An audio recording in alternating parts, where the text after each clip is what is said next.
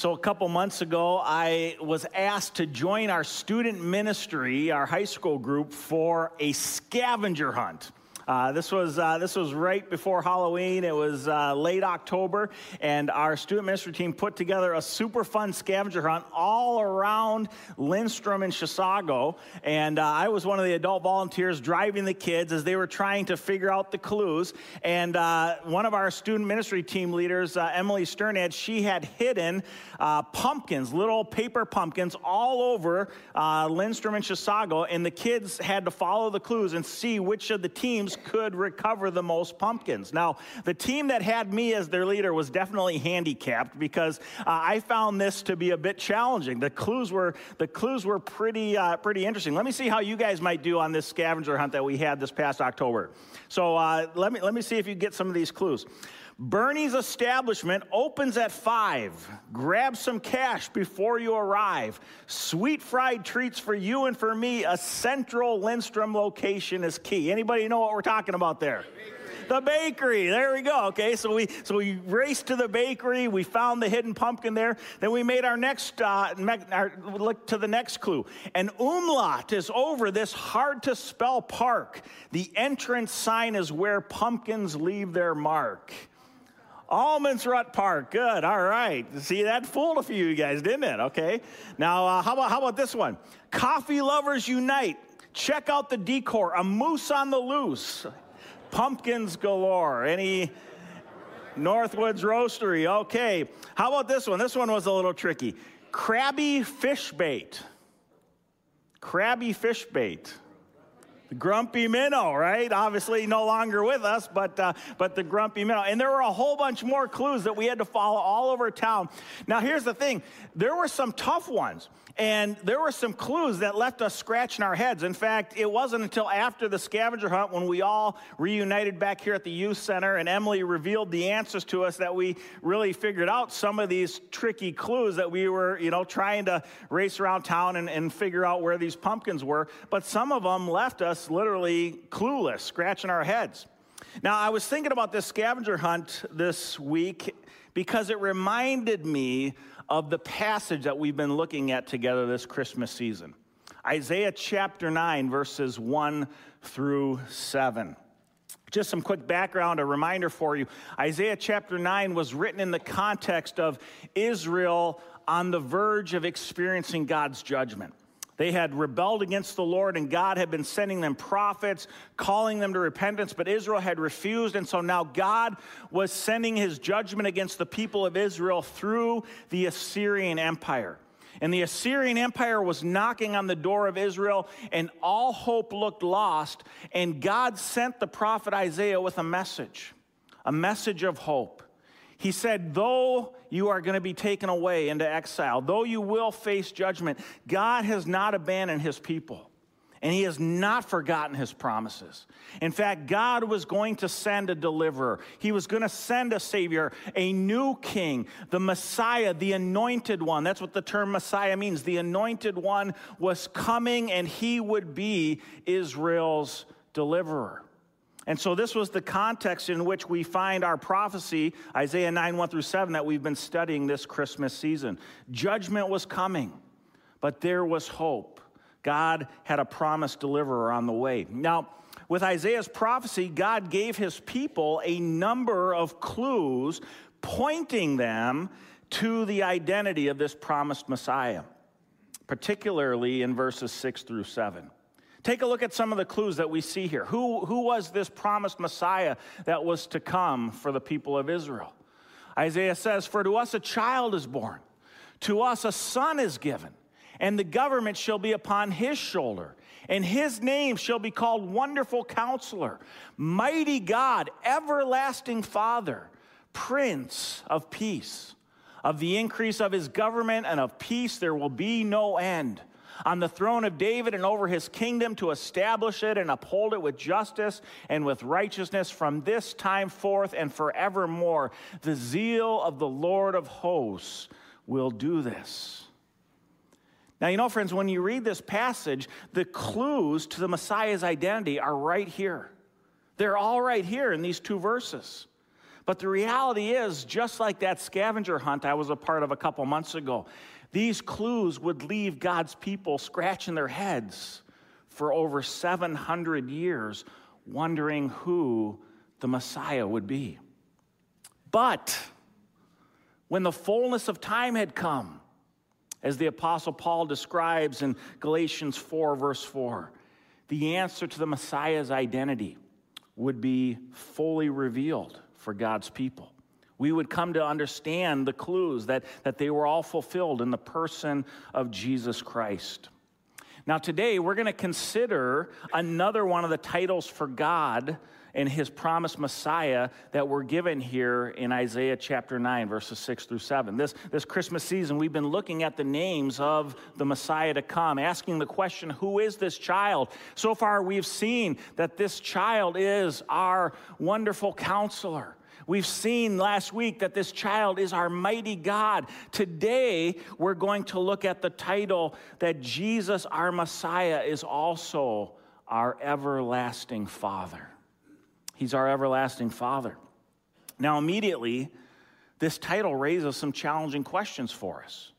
When, we think of Jesus as our everlasting Father, you know, it leaves us questioning that title in light of who He is, especially in light of everything we know about Jesus throughout the rest of Scripture.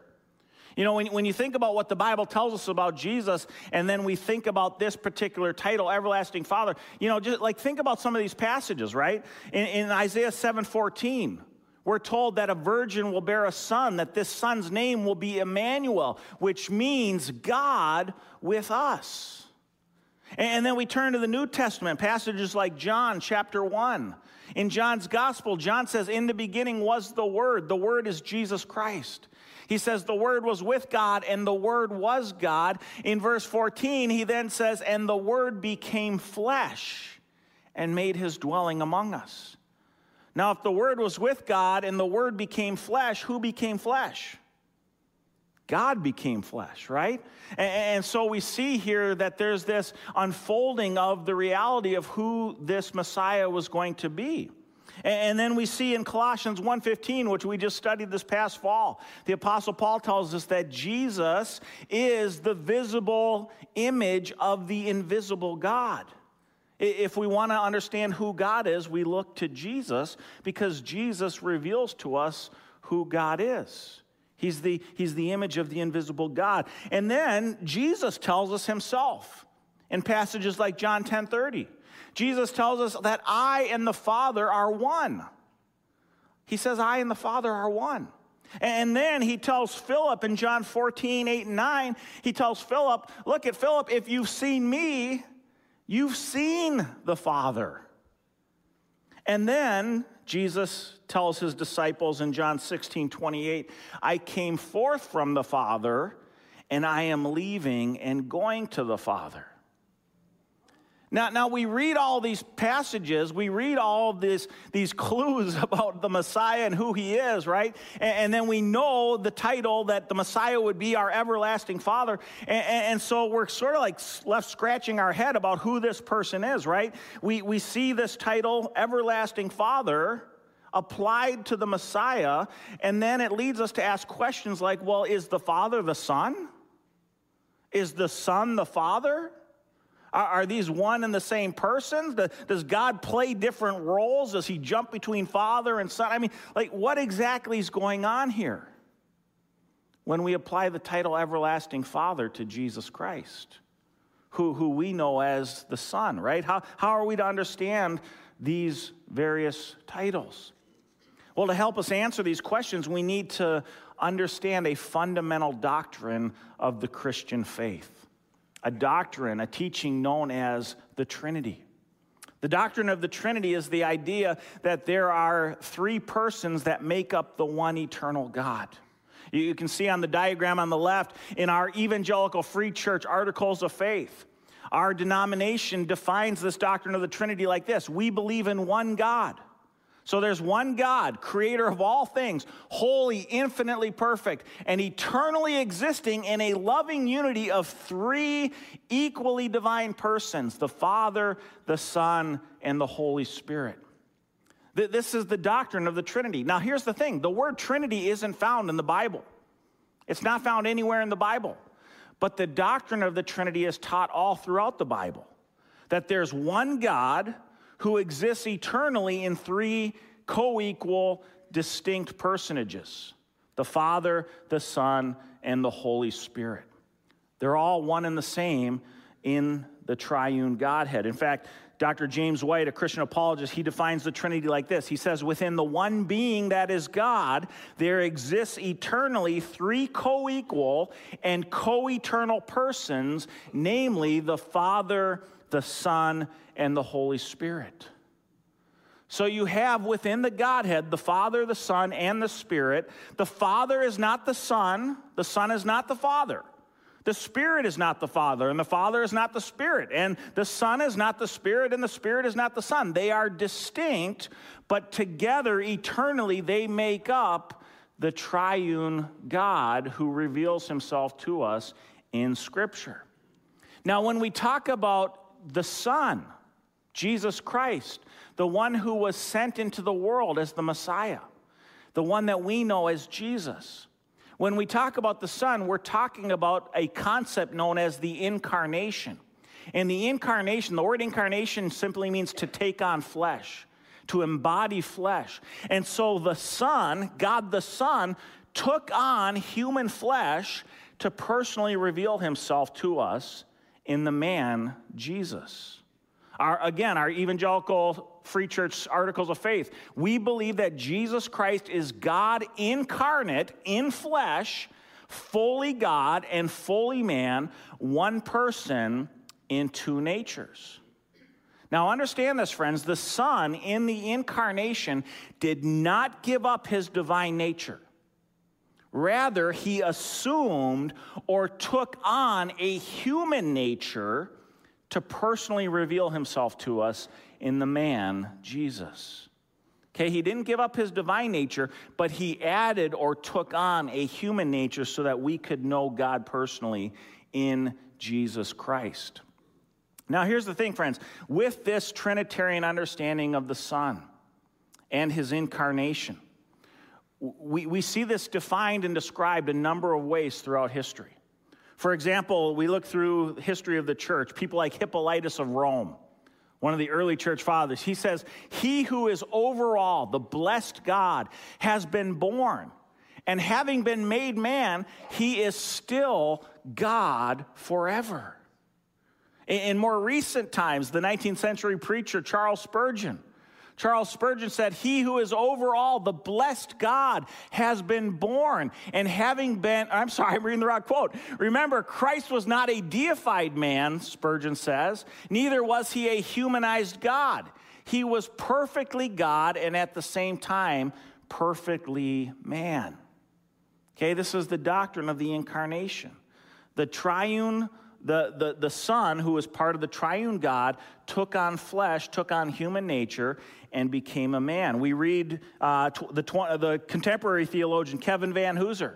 He describes this like this He says, The good news is that in the face of Jesus Christ, we see the very face of God, the one who decided to be with us and for us in spite of our sin. We go back in history again. George Whitefield, the, Whitfield, the famous evangelist. George Whitfield said he was God and man in one person, that God and man might be happy together again. Going back to the early church again, Irenaeus, another one of our early church fathers, he says it like this He was a man and he was God, in order that since as a man he suffered for us, so as God he might have compassion on us and forgive our sins. John Blanchard, a contemporary apologist, he says this When Jesus came to earth, he did not cease to be God. When he returned to heaven, he did not cease to be man. Friends, are you starting to get a, a better understanding of this whole Trinitarian incarnational understanding of God's Son, Jesus Christ? It's truly incredible, and it's almost unfathomable to think about the reality that God the Son took on flesh to reveal himself to us. It's why we sing at Christmas time, Oh, come, let us adore him. What else could we do? What else could we do but adore the one who took on flesh, the eternal God who made everything, so that he might personally reveal himself to us and become the perfect substitutionary sacrifice for our sins? Now, when we return to this title, Everlasting Father, in Isaiah 9 6, if it is the Son, Jesus, who is Emmanuel, God with us, not God the Father, how exactly then is Jesus our everlasting Father? Right? If it's the Son who's Emmanuel, in what way is he the everlasting Father if they are separate and distinct persons? Right? Well, here we need to recognize that Isaiah is speaking of Jesus' father like qualities. He's still God the Son, but as the Messiah, his actions towards his people, his love and his grace would be like that of a father with his children. That's what Isaiah's prophecy is talking about. Jesus' father like qualities. That's what the Messiah would display. You know, I was blessed. I had a great father. My dad was an incredible man. He's been at home with the Lord now for 11 years. I still miss him every day.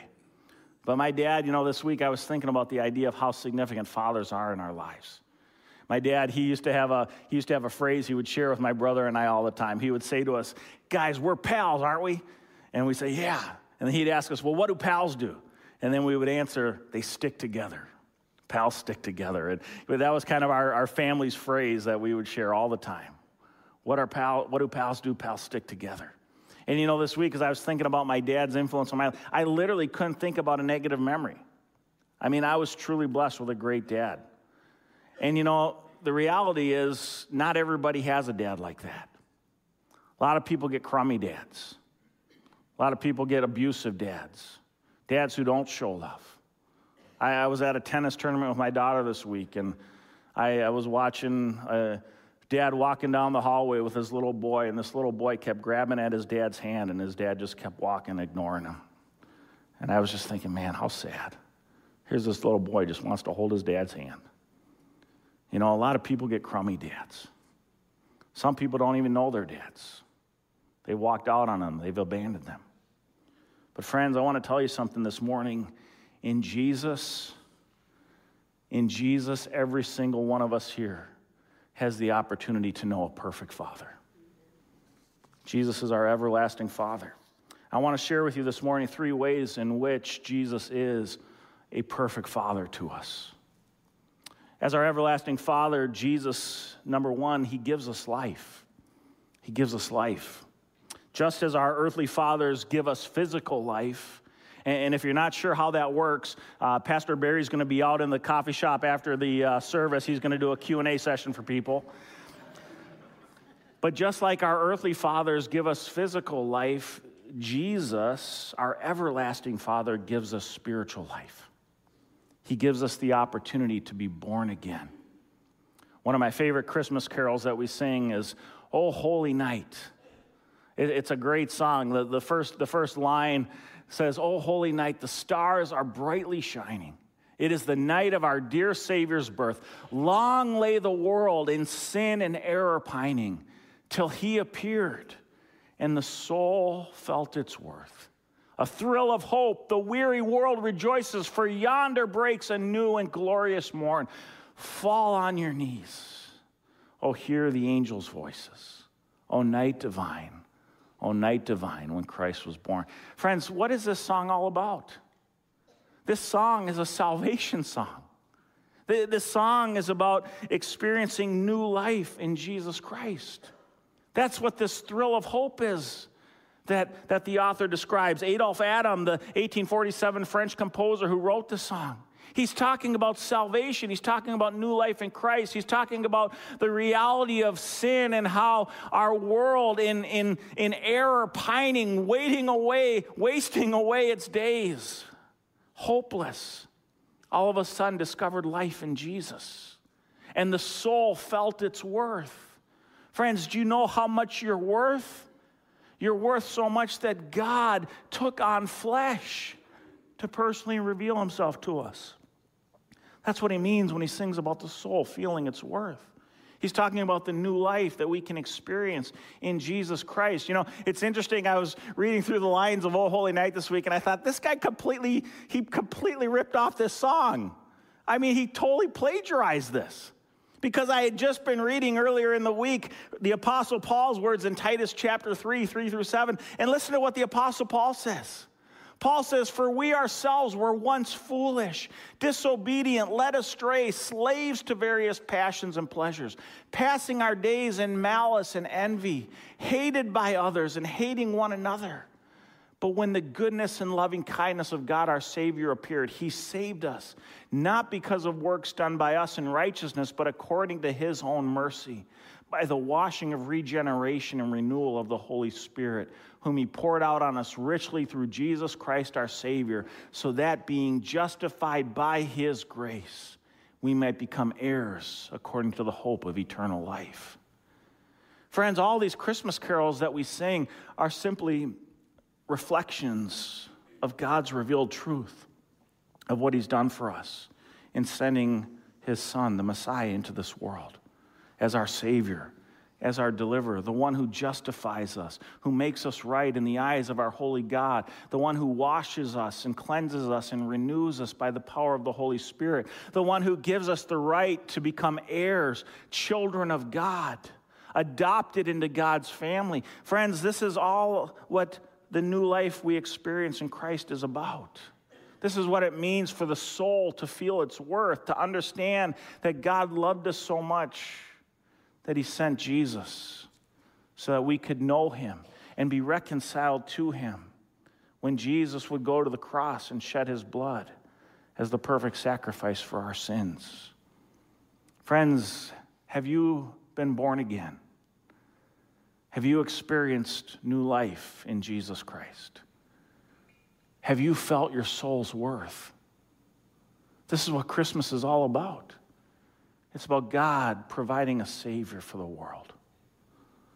And if you haven't put your trust in Jesus Christ yet, you can know all of these promises for yourself in Him. If you'll simply open up your heart to Him and ask Him to come in and forgive you of your sins and be your Savior and your Lord. And He'll do a powerful work of transformation and He'll adopt you into God's family. Secondly, this morning, as our everlasting Father, Jesus shows us love. Oh, how incredible the love that we have in Jesus Christ, our perfect Father. Back in 1963, Look magazine did an article and a series of photos about John F. Kennedy and his family in the White House. One of, one of the iconic photos, an instant classic, was, was this incredible photo of JFK Jr., John Jr., under his father's desk, the resolute desk in the Oval Office, peering through his, his secret opening he used to play in. And it became an instant classic. It's, it's a historically iconic photo. It's especially powerful when we think about the reality that only a few short weeks after this picture was taken, JFK would be assassinated. But this picture has stood in our nation's consciousness for years. And one of the reasons why it's so powerful is here in this picture, we see the loving intimacy and access that John Jr. had to his father, the one who was literally the most powerful man in the world at the time. And here's his little boy. And you can even just see in his dad's smile his, his joy and his pride with his son there in his presence. Friends, I want to tell you this morning we have an even greater intimacy and an even greater relationship with an even more powerful Father, our everlasting Father, Jesus Christ. And I want you to remember, just like we saw last week, Jesus is also our mighty God. He's a risen Savior who rules and reigns today. And because of this, when we have a personal relationship with Him, we can be confident that our everlasting Father, Jesus Christ, loves us this very day with an everlasting kind of love. How, how, how, does Jesus love us today? You know, we often think about Jesus' love and in light of Jesus' sacrifice and going to the cross. But, friends, Jesus, as our le- everlasting Father, loves us even to this very day.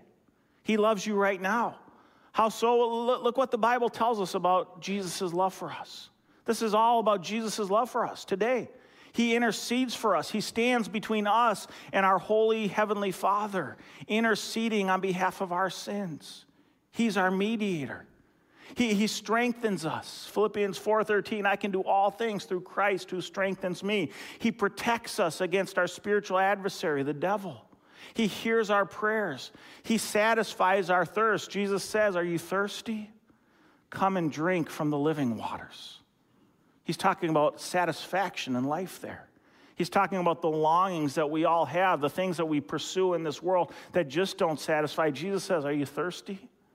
Are you looking for satisfaction? Come and drink from the waters of life. He offers us that living water. He provides for our needs. He, he facilitates spiritual growth in our lives. John 15, Jesus says, I'm the vine, you are the branches. He who remains in me will bear much fruit.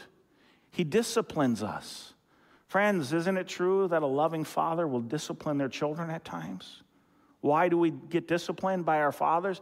Because they're trying to bring us back into correction, to walk in a right relationship with Him. So Jesus in his love will discipline his, his children. But at the same time, Hebrews 4:16 tells us that he gives us mercy and grace in our times of need. He watches over us. He never leaves us.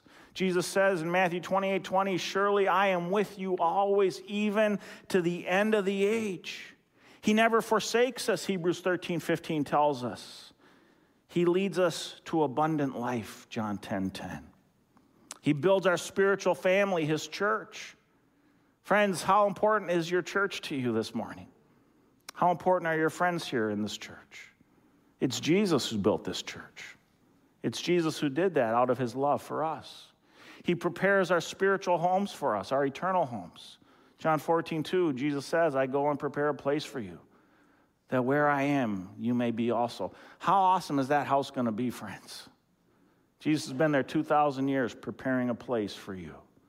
And one day he's coming again to take you with him so that you might be there as well.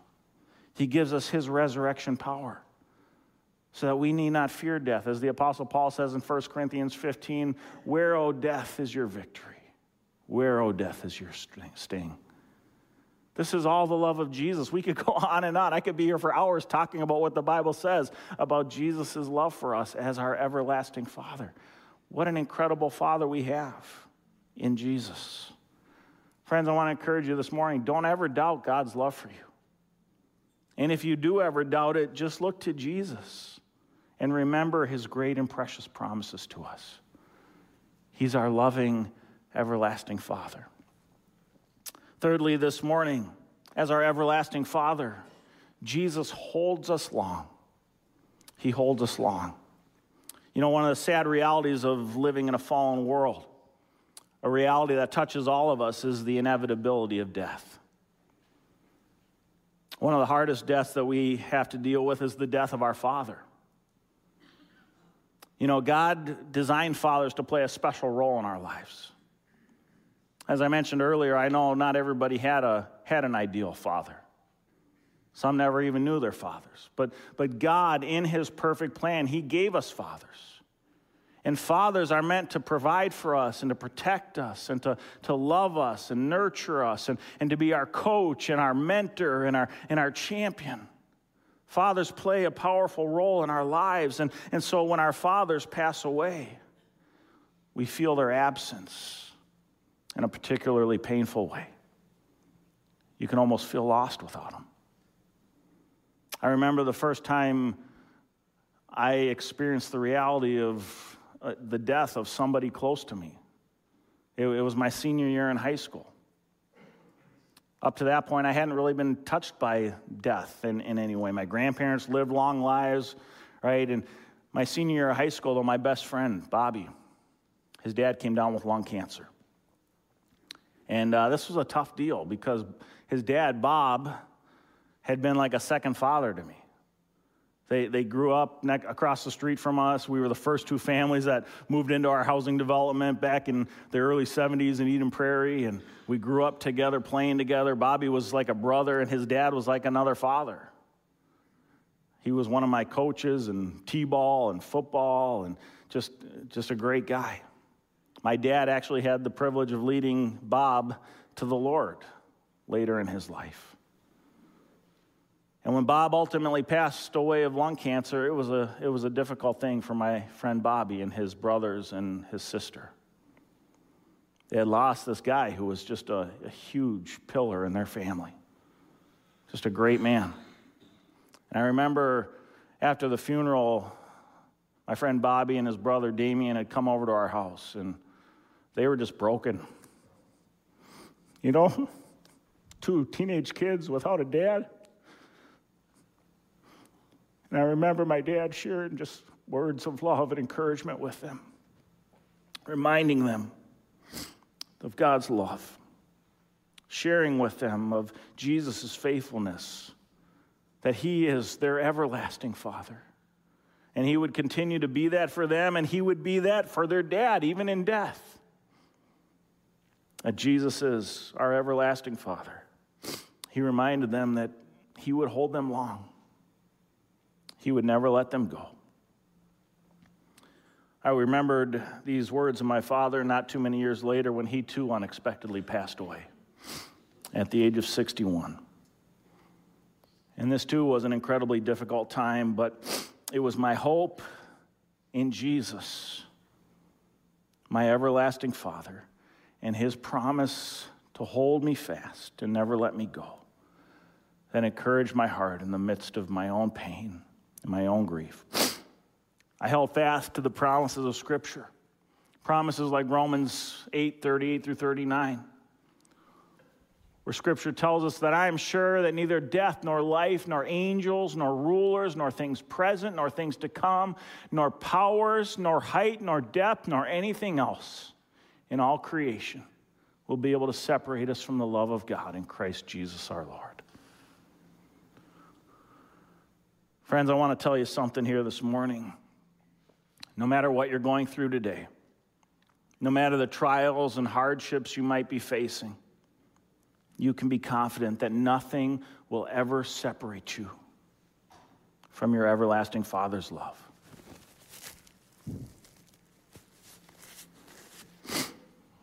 He will hold you long,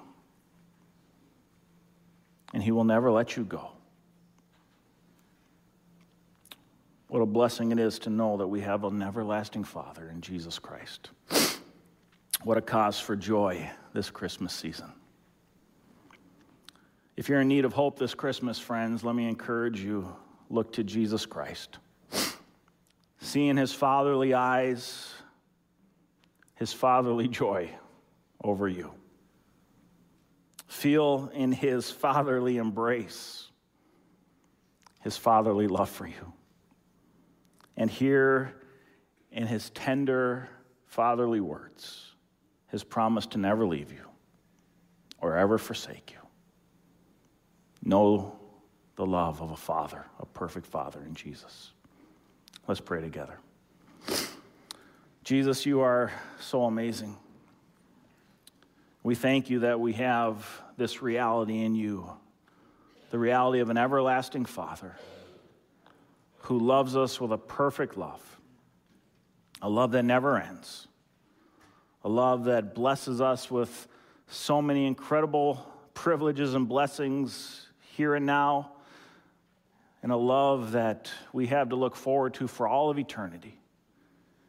We thank you for the many great and precious promises that we have about you, Lord, as our everlasting Father and your perfect love.